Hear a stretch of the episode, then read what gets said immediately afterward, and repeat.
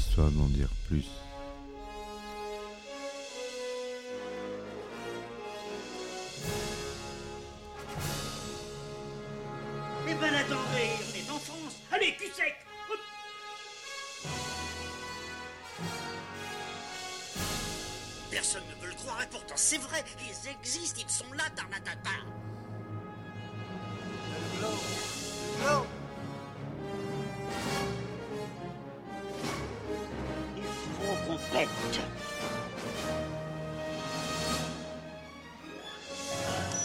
Voyons, circuit branché, correcteur temporel temporisé.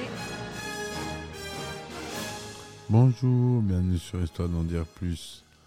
Aujourd'hui, on aborde un film pas très connu, avec Arnold Schwarzenegger quand même, et Chuck Russell à la réalisation, qui a réalisé entre autres euh, The Mask, Le Blob, Freddy 3.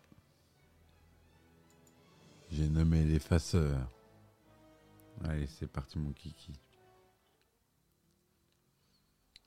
Alors l'effaceur, ou Eraser en anglais, est un film d'action américain réalisé par Chuck Russell, sorti en 1996. C'est un film d'action hein, qui dure 115 minutes, avec comme acteurs principaux Arnold Schwarzenegger, James Caan quand même, et Vanessa Lynn Williams.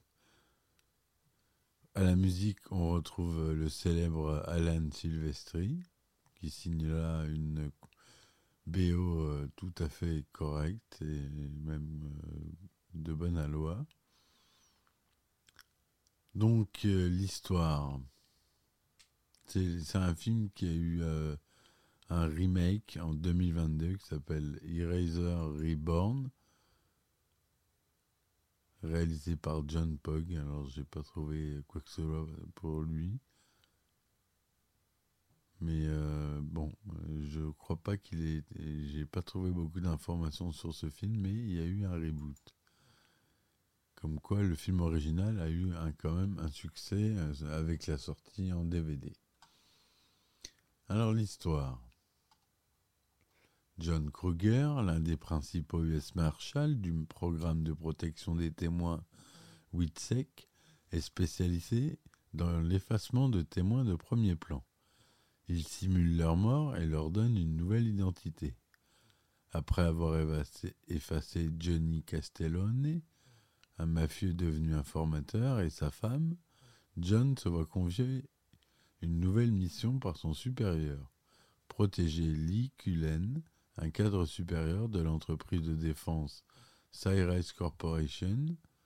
Lee a alerté le FBI que les dirigeants de Cyrus ont secrètement financé la création d'un fusil électromagnétique avancé qu'ils ont l'intention de vendre au marché noir. Au cours d'une opération d'infiltration du FBI, Lee télécharge les données sur le développement de l'arme sur deux disques, un pour le FBI et un pour elle-même. Le vice-président de Cyrus, William Donahue, détecte l'intrusion de Lee et la convoque à une réunion. Après avoir découvert la caméra cachée de Lee, Donahue se suicide. Lee livre le disque mais refuse l'offre de John de se placer sous la protection des témoins, croyant que le FBI était prêt à sacrifier pour coincer les conspirateurs. Le disque du FBI est secrètement remplacé par un faux sur ordre du sous-secrétaire à la défense, Daniel Harper, le cerveau de la conspiration. Cette nuit-là, Lee est attaqué par des mercenaires envoyés par le PDG de Cyrus, Eugène Morhart. John sauve Lee et l'efface en lui donnant une nouvelle identité et en gardant sa localisation secrète, même pour le WITSEC.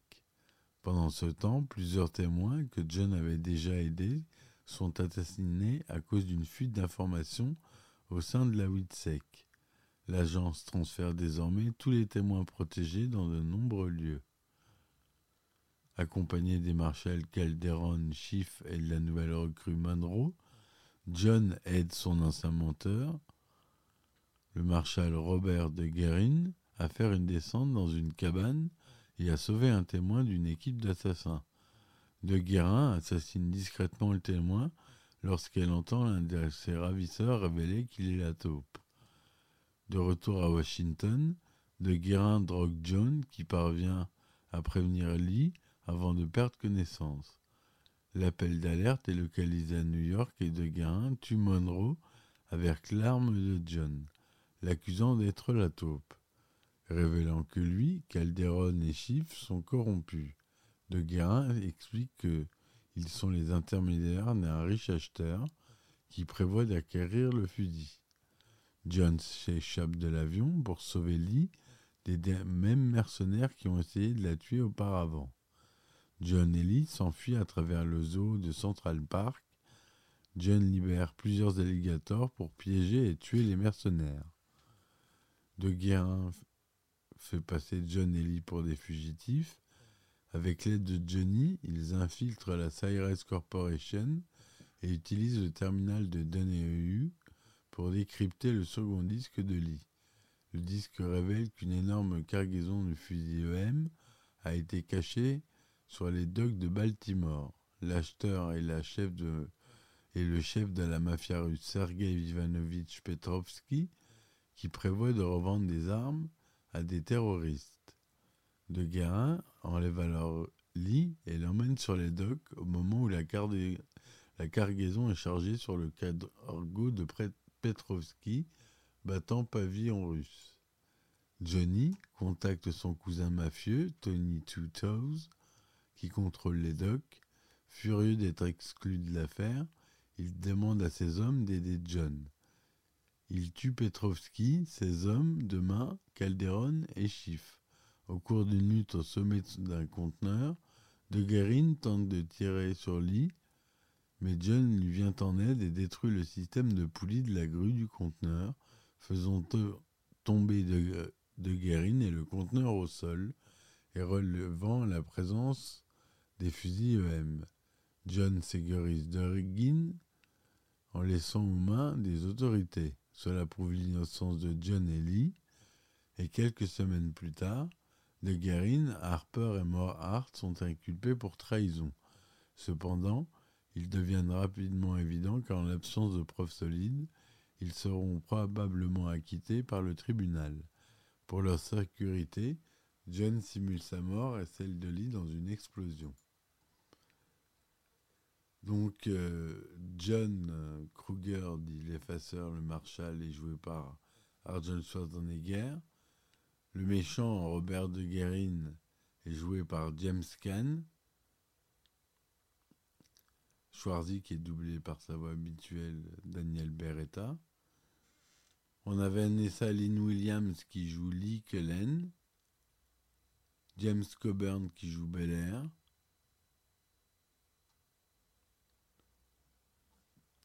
John Milius participe au film comme script docteur à la demande d'Arnold Schwarzenegger, qu'il a dirigé dans le Conan le Barbare en 1982.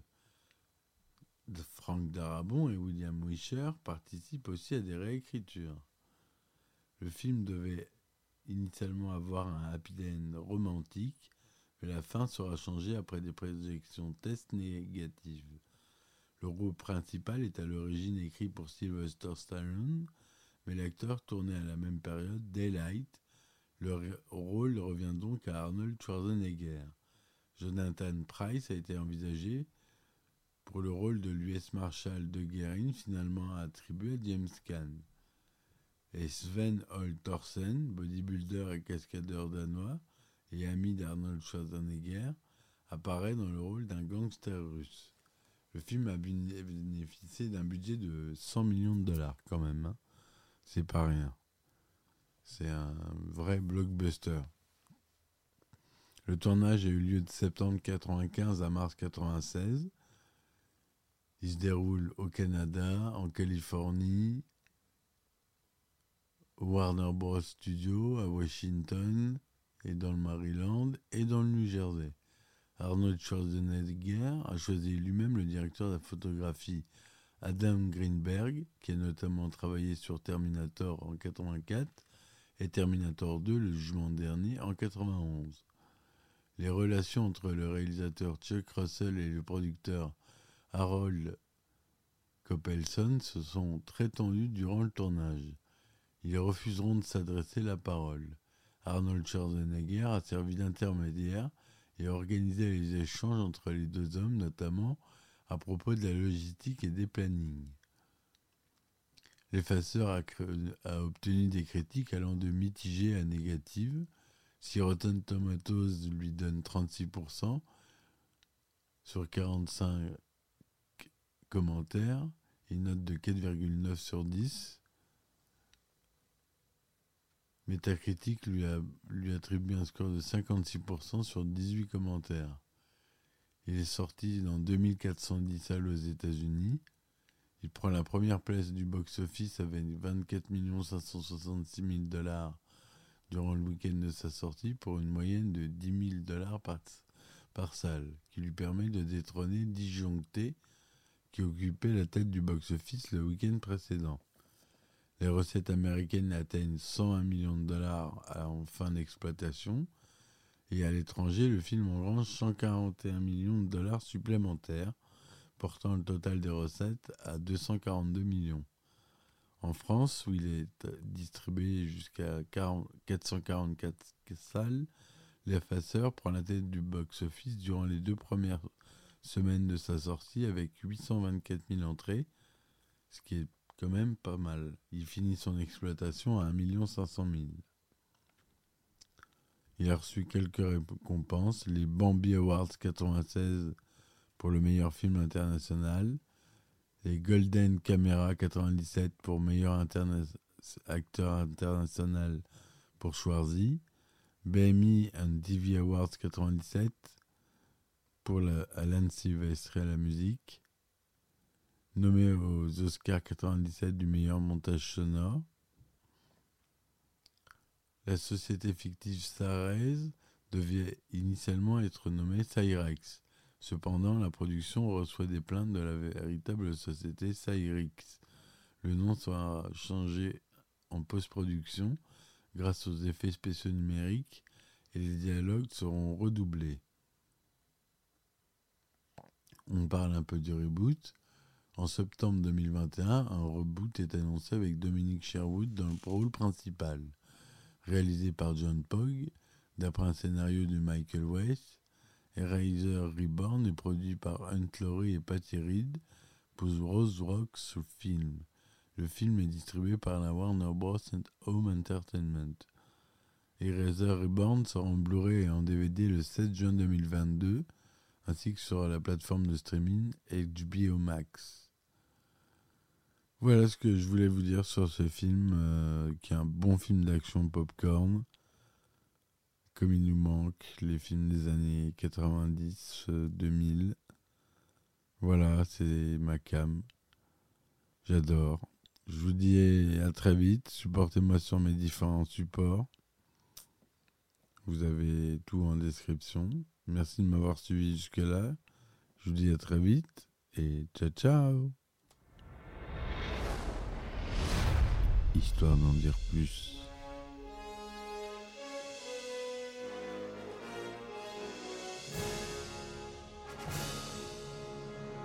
Eh ben on est en France Allez, cul sec.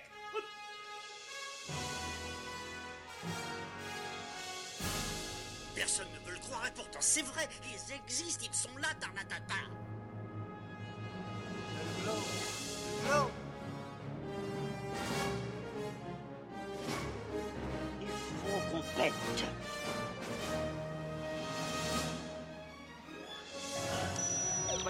circuit branché, convecteur temporel temporisé,